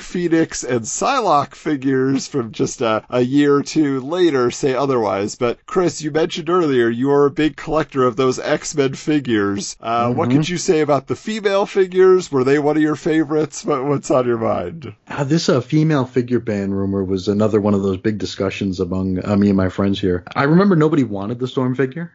I mean, it was one of the first ones I ever got. I, I got Storm and Nightcrawler at a, a store called Cheap John's uh, on Long Island. I don't know. If I know exists. Cheap John's very well. Yes. Okay, very I, cool. I, very I cool. frequented a Cheap John's here and there in the 80s and 90s. It is a defunct Big Lots. But uh, that's where I got my my Storm and Nightcrawler action figures, and the Storm figure it, it kind of sucked. You couldn't stand it up. She would do a split kind of, so like it was really hard to stand her up. I remember though, everybody wanted an Invisible Woman figure because that one was out. Uh, that was part of the just the Marvel Universe series. That was the one that everybody was looking for, and that was the one that everyone was thinking was going to go up in value. Uh, Storm was a peg warmer though. We thought it was odd when suddenly there were other female figures popping up in shops. We had the Rogue figure, of course, Psylocke, Phoenix, the the Rogue repaint into Polaris. You know, all those figures popped up. So uh, I think uh, Ricky needs to, to show his work here Give us a name, Rick. Who did Yes. you speak to? because for a little while I was a rep at Hasbro Toys, and they didn't tell us any of that kind of stuff. I don't know about for everybody, but there was a, also a stigma in the early 90s that if, if a boy wanted a female superhero action figure, it was like, at least from my friends, why would you have a, you know, a rogue action figure or Storm? It's like, I don't know, it's, it's a cool character. If you watch the animated series, they'd look at you funny because it was just, that was kind of the, the stigma then. It was almost like emasculating, which nowadays it's like, I, I have so many female superhero figures, A, for myself and B, for my children to, you know, look at, oh, look, there's heroes that are more than just Captain America out there, you know, and it was a different time back. That's why they would kind of be a peg warmer at times. Yeah, speaking of the Invisible Woman, Michael. So our dear friends over at the Retro Network, Jason sent me this amazing care package at first that I didn't know what was in it because it had all these Batman stickers all over the box. And I opened it and inside was a slew of Batman Batmobile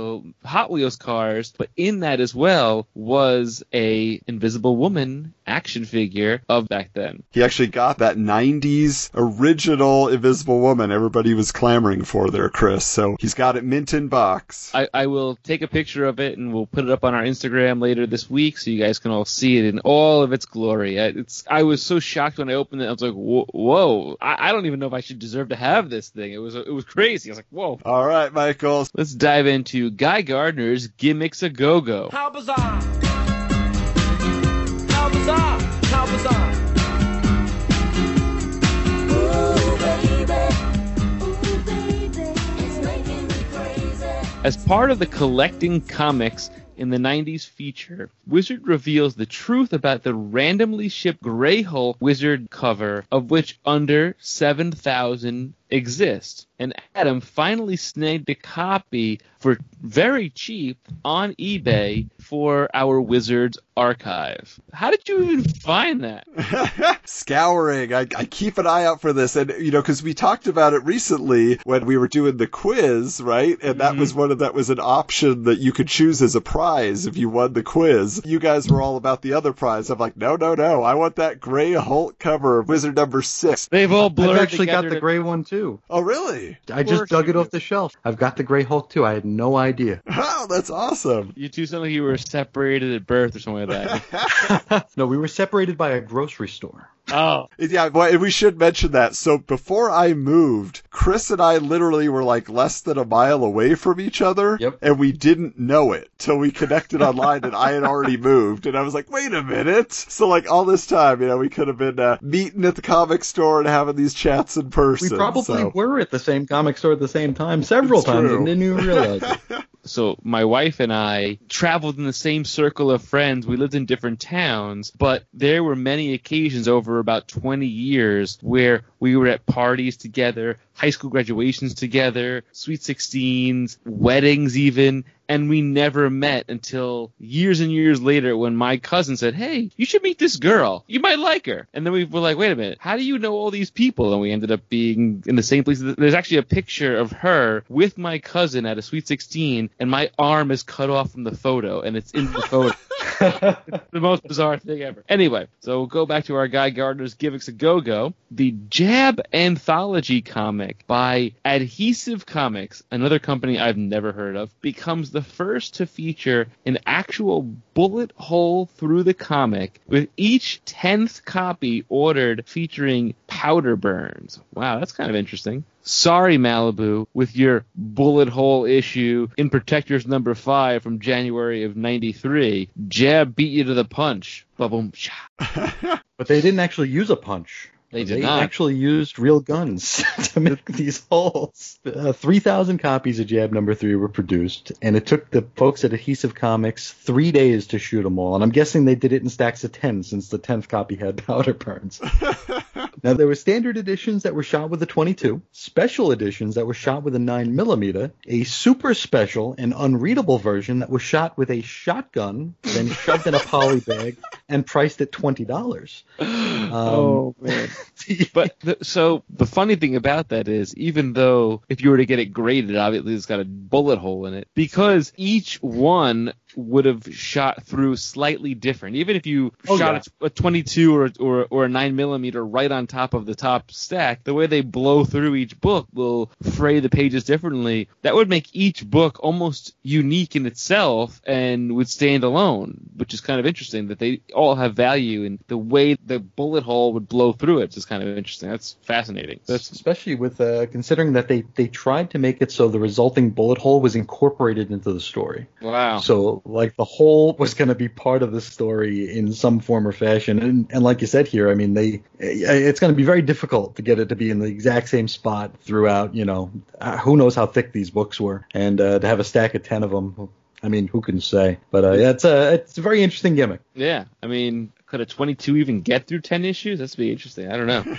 but so finally, Robin 3, Cry of the Huntress number 1 is out this month with a motion cover in an attempt to top the hologram cover gimmick from the Robin 2 miniseries. Cool ad for this miniseries featuring just a close up of the Robin insignia on his uniform. I've never heard of this story. What? I've never heard, uh, really, I, I've never heard of this one. And I'm a huge Huntress fan and a huge Tim Drake fan. So now I have to fit this story somewhere because I didn't, I didn't know this existed. I, I only knew of Robin 2. I didn't know there was a Robin 3 story after that. Oh yeah. I, I mean, I, I bought the first issue back in the day. It was all polybagged and it came with a poster and it's all a big deal. And I, I- you know, I lost it over the years, but I was just in a comic shop yesterday. I was out traveling trying to find the Teenage Mutant Ninja Turtles musical Mutagen Tour San Diego Comic Con exclusive that was supposed to be at Target. I drove five hours, six hours. I went to Las Vegas. I went to Utah. I went everywhere. There was not in stores. Then I tried to buy it online, and of course, it sold out in 36 seconds. My consolation prize was digging through a bargain bin and pulling out Robin 3 Cry the Huntress Part 3 of 6.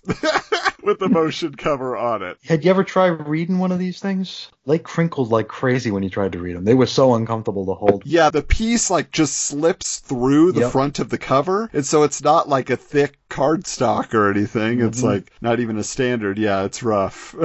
Not pleasant. So let's dive into Robin Todd's hype machine.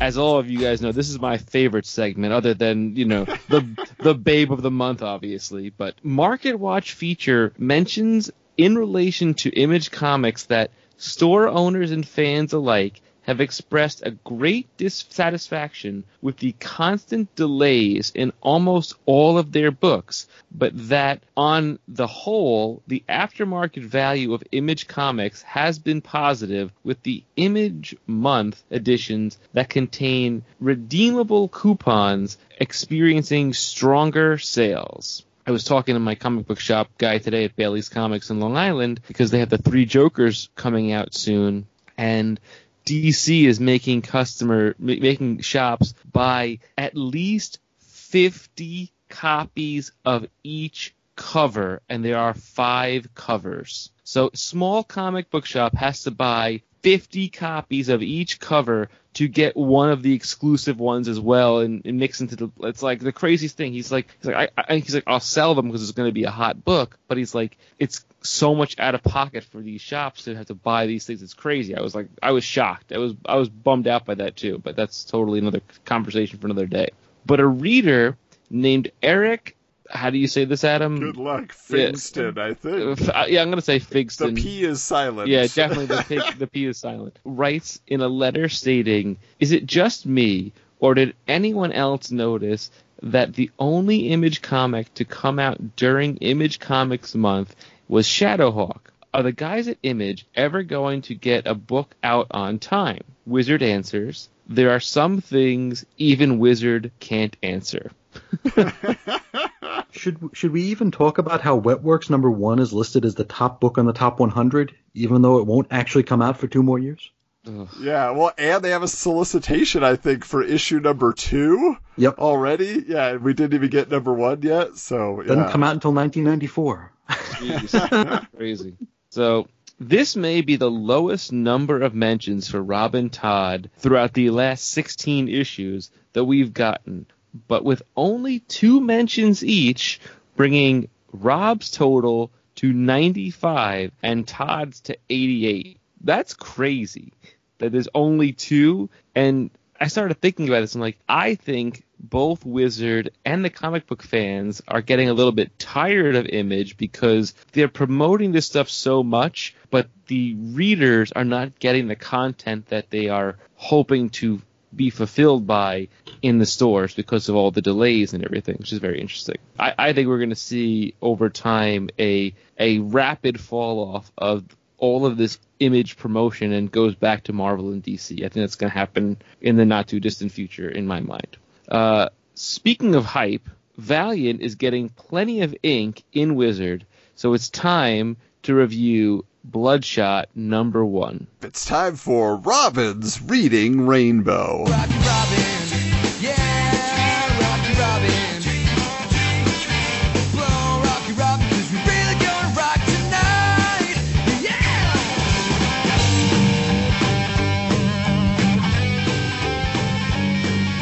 So, uh, Bloodshot number one gets the top spot in picks from the Wizard's hat.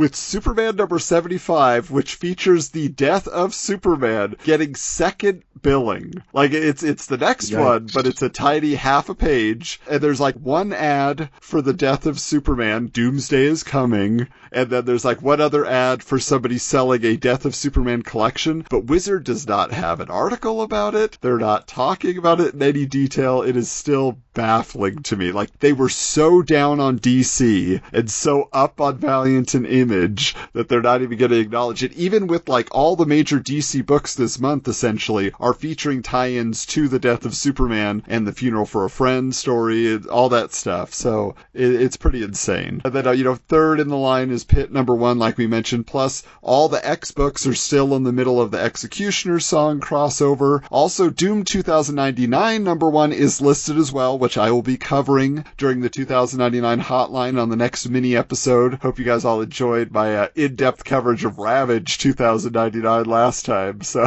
now it's time to get into what many consider to be the best book in that line. So we shall see. But Chris, tell us a little bit about how excited Wizard was getting about Bloodshot number one. Boy, you know, I, I think I have a problem being concise, but uh, looking at this solicitation and review here, it, it kind of puts me to shame. Now, Bloodshot number one, artist Don Perlin, writer Kevin Van Hook, even though they don't give him a first name here. Release date November, cover price 350. As those of you wise enough to pick up a copy of Rai number zero and actually read it already know, Bloodshot was released from his capture by a Japanese conglomerate, courtesy of Gregory, the Geomancer. He was originally a mafia strong guy with a crazy side, so fearing he was a loose cannon, the mob sold him out to the government. The government, in turn, transferred his rights, so to speak, to the aforementioned Japanese conglomerate. The world power wanted to start an army consisting of experimental soldiers who, because they have computer microchips injected into their bloodstream, would be subject to follow every program demand of their captors. Jeffrey, knowing that the original blood coursing through Bloodshot's veins would later have vast future implications, interrupts the experiment and Bloodshot is born. Thanks to the infusion, his abilities as a mercenary are heightened, and he begins his quest to take down those who sold him out. And to avoid the Japanese who want their guinea pig back. This title will certainly take on more of a Punisher type theme, giving all you violence lovers out there something to really sink your teeth into. This blazing first issue will sport a Barry Windsor Smith cover and a fold out poster. To top everything off, this issue will have the first ever chromium cover. And from the samples we've seen, this one's spectacular. Altogether, ooh, ah. Yes, indeed. So we mentioned last episode that there was an ad announcing Bloodshot as the world's first chromium cover, right? And what's interesting though is that in the letter from our publisher, Gareb reveals that issue 15 uh, supposedly had 1,000 chromium Bloodshot cards randomly inserted into them. Mine wasn't bagged, so I didn't know that. So doesn't that mean that Wizard was actually the first publisher to release a chromium product before Valiant got Bloodshot number one on the shelves? And even the Wizard's Crystal Ball feature describes chromium saying it's colored and embossed foil, so it's like a cross between Silver Sable number one and a Guardians of the Galaxy number 25 type cover. You know, everybody was excited about this new chromium. In fact, Kevin Van Hook, who was the writer of the book in his foreword that's part of this uh, Valiant Masters trade collection of the Bloodshot series, he mentions that, you see, I was still the production manager and we were using this new process for creating enhanced covers for our books. It was called Chromium. And the factory that invented it was in northern San Diego County, so because of my printing background, I was out there making sure it went well. After all, this was going to be a big book for us. A side effect was that, like with any new technology, there was a downtime while we worked out the bugs. And then he talks about how he actually was writing the issue. He had extra time to write it, so he was on a beach in San Diego,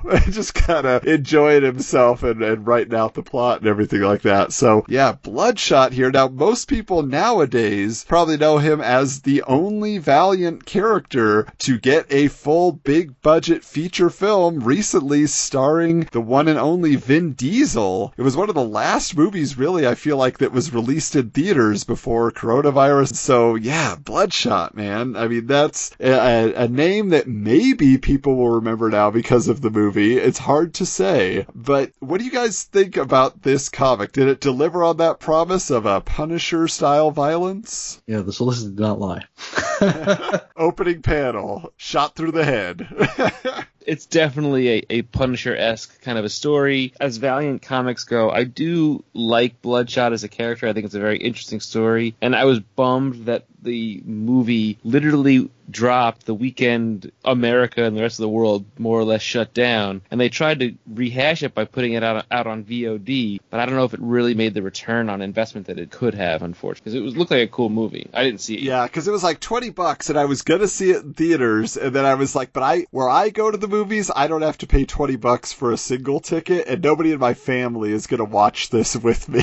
so now it's gone down in price because it's not a new release. You guys can check it out for like $5.99 on Amazon or whatever. But yeah, hopefully, uh, it's not too bad. The basic premise is solid where you basically have a guy who has this uh, magical blood of heroes, as they called it in the Valiant universe, infused into him, which allows him to both heal quickly because he has nanites in his blood that repair him, and also the nanite robots can speak to technology. And uh, I think the best and most 90s use of that is that he goes on this mission and he ends up with this disc of information, and it, they're like, "What's that? A CD-ROM?" And then they're like, "Do you have a computer that can play that?" And he's like, "No, but I can put it into my CD player, and my nanites will work on it from there." You know, so it's like, wow, that's awesome.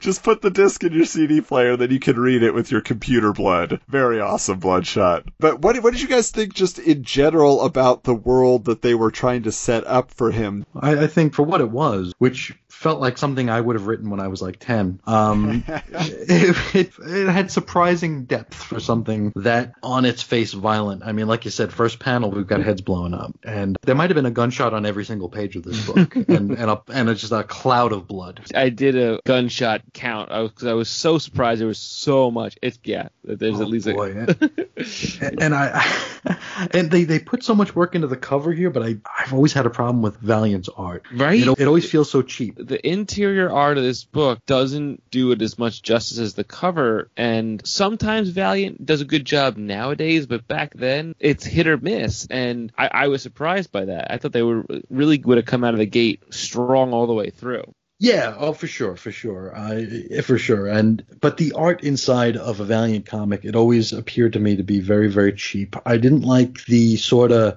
It's not quite watercolors, but it has like a watercolor sort of feel to it. Like when you see these heads exploding, like it doesn't look like it's a pile of blood. It looks like it's a cloud of blood coming out of their heads. It looks very plumy, you know. I'm reminded of like, you know, the old Charlton comics from like the, uh, you know, the 50s, 60s, 70s into the 80s. Those were printed on like old cereal box printing presses. That's why they looked so crappy. So it's I, I wonder if that was intentional though, because I remember it was a movie. I think it was The Hurt Locker, and they were saying that you know they were talking about military soldiers, and then when they see soldiers get shot, it's not what you would think the blood would shoot out of it. It was almost like a mist of of somebody got shot, and it was like a mist of blood. And I wonder if that's kind of what they were trying to create in that environment, because it's kind of like let's a, hope so. I, a, a we might be militant giving them kind too much thing. credit, but uh, Yeah, we might be, but it, It's it- possible. It, it kind of made me think of that when I was reading it. I was like, huh. It makes me think of that story I heard about what soldiers have said when they've described they've seen people get shot and there's like a mist coming through, of blood. I don't know. Yeah, well, I gotta say, my favorite presentation of violence in this book is actually not gun related. Bullets are boring in my mind. But he also carries a sword with him. He's got a katana. And there is a moment at which he jumps off the top of a roof while he's spying on a, a deal going down with some bad guys. And he's just swiping diagonally and cuts a dude's head off. And I, I think Don Perlin does an amazing job with that particular panel. Like, it is just. it's beautiful looking the way the head is just separating at just the right angle. But also, there are these two guys that are sent to go after him that have been given a similar treatment by the organization that's trying to get Bloodshot back. And they take him out, they're double teaming him, they have him underwater, and what he's able to do is because his blood can control their bodies, which has nanites, he basically just makes their hearts pump so fast that their brains explode. I mean, it's just like, he's so creative in his kills, Bloodshot. You gotta hand it to him. I think that uh, you're right, Chris, and that the art itself is always a little, I mean, Valiant basically, no matter who they said was drawing, it often seemed to be a house style because of the coloring process, which I know yeah. they were very proud of. Like Jim Shooter said, like, we developed this whole new process and it's amazing, uh, and, you know, and all this stuff, but, uh, but at the same time, yeah, it did make it a little bit blah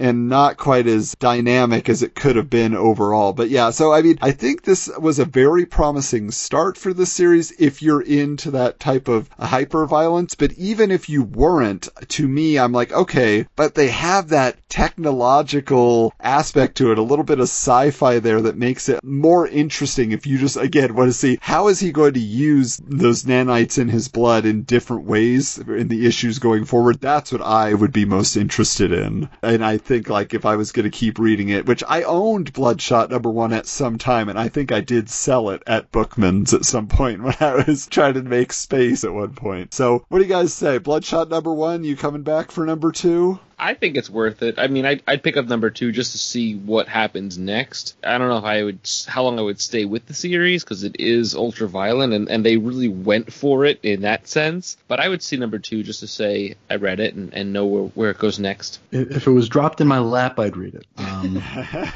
you wouldn't even pay the eight cents on the sale day, huh? Yeah, and one thing I will say is just how hot Bloodshot was at this moment is that he had not even quite premiered yet. And on the back of Youngblood number four that we talked about that was the debut of Pitt, there's actually an ad on the back cover for Youngblood Bloodshot. And the, the tagline is, This blood's for you.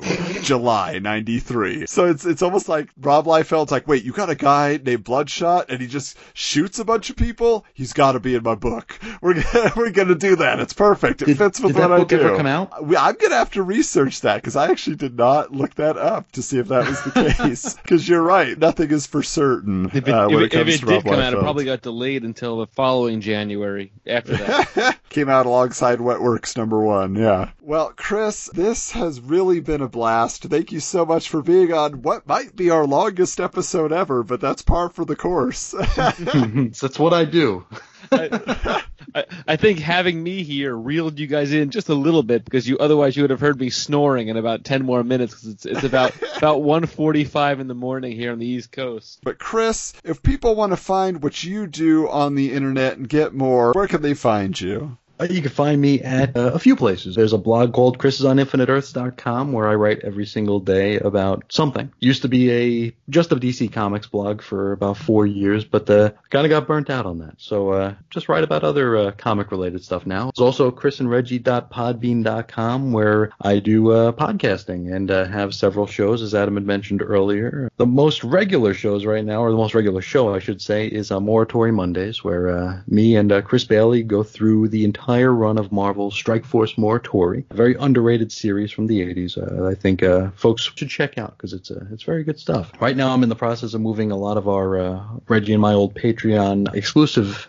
episodes over to the main Chris and Reggie feed. So folks who missed out on it the first time can actually check it out now. So there will be some never before heard cosmic treadmills coming out, some more spicy episodes, as a matter of fact, uh, uh, very uh, mature themed. Uh, well, mature in quotes, because I mean we're going to be talking about cherry pop tart. So I mean that's not terribly mature. Also, you mentioned Quester Days. That's going to be the show uh, that's going to replace Morituri Mondays when we wrap that series up. That's going to be taking a look at the Marvel Epic Elf Quest run. What else do we do? There is From Claremont to Claremont, which will hopefully come back at some time soon, where we're looking at every single book that came out from the time Chris Claremont left the X-Men in 1991 to when he came back in the year 2000. There are two episodes out so far, and uh, I think the combined listening time is like 23, 24 hours for those two episodes. So it's a long one. Takes a long time to put together. Hopefully, we'll, I'll be getting my feet back under me pretty soon and uh, getting back to that just as soon as possible. But uh, I think that's everything. I'm at Ace Comics on Twitter. I did not produce a Mad Dog comic book though. I know. I was I was excited. I was like, wait a minute, is that what it was based on, Chris?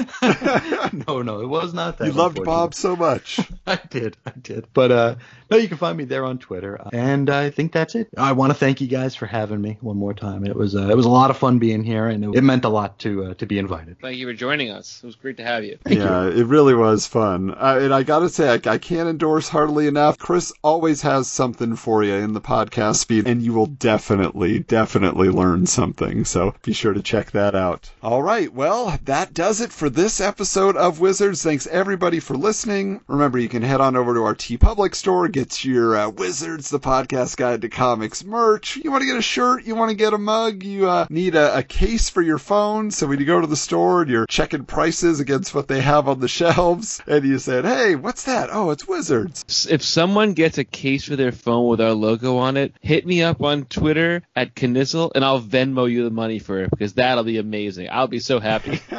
And of course, uh, we have more and more content coming. We got the mini episode coming up on the next Wizards Wednesday, but also we have our special series with our interviews with Wizards staffers, which will start coming out on Mondays shortly. So you'll get a, an extra bit of content from us, and you won't believe the stories that you're going to hear. They are a ton of fun, and there's many more of those in the works. Also, down the line, about a month or so, we'll be bringing you our Death of Superman special. We'll be covering the special edition issue, and uh, I've been doing a little bit of research in preparation for that and found some things I didn't know before about Wizards' involvement in that event. So I think you'll you'll be very excited to, to discover that along with us. So you can find me at Hoju Coolander on Twitter. you can find me at Knizzle on Twitter and also on Instagram at Knizzle as well. And of course, the show, our social media. If you're not watching it, make sure if this is your first time in, because you're listening, is you're a friend to Chris's, make sure you check us out at Wizards Comics Comics on Twitter, at Wizards underscore comics on Instagram, because we post scans from the issues so that you can really get into everything that we're seeing and describing and feel like you're even that much closer to the conversation. So until next time, keep your books bagged and boarded.